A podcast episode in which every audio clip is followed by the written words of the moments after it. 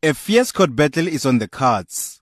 Lawyers representing families of the 34 mine workers want the widows and claimants to be compensated as a matter of urgency. Although interested parties believe that progress has been made, the legal team reported that the matter has stalled.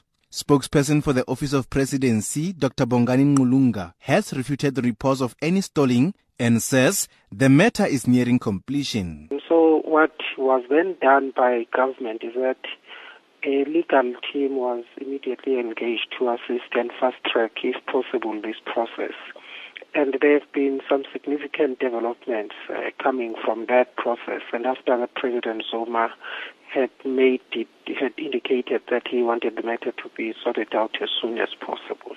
The claimants are in three categories, with the first group being those that have filed for a loss of support. This group is made up of families of 34 mine workers who were killed. The second is for mine workers who claim to have been unlawfully arrested and kept in detention. And the last group is for those who have filed for a personal injury, that is, those that were shot during confrontations. Lawyer for the claimants Nadira Numshi says although all documents required were submitted eight months ago, the presidency has left them in the dark. We still got a long way to go, um, and if we don't hear back from the state, then we're going to have to just pursue the normal court process. Um, but we are hoping that the state will come back to us. But, but, but what is causing these current delays? Uh, have you got an answer from the office of the presidency? I mean, we can't exactly force someone to respond to you to want to respond. So in the meantime, we've been um, going through the legal processes of ex- of getting experts, um, etc.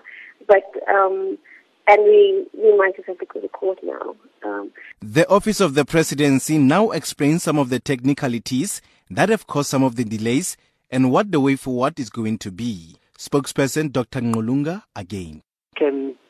Get to a point where we determine how much should be paid to each of the claimants. Now, that work has been done.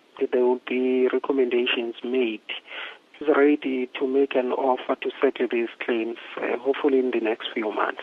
The government has proposed to the lawyers who represent the claimants is that both government and those and the claimants should use one set of medical experts because that will assist to expedite the claims.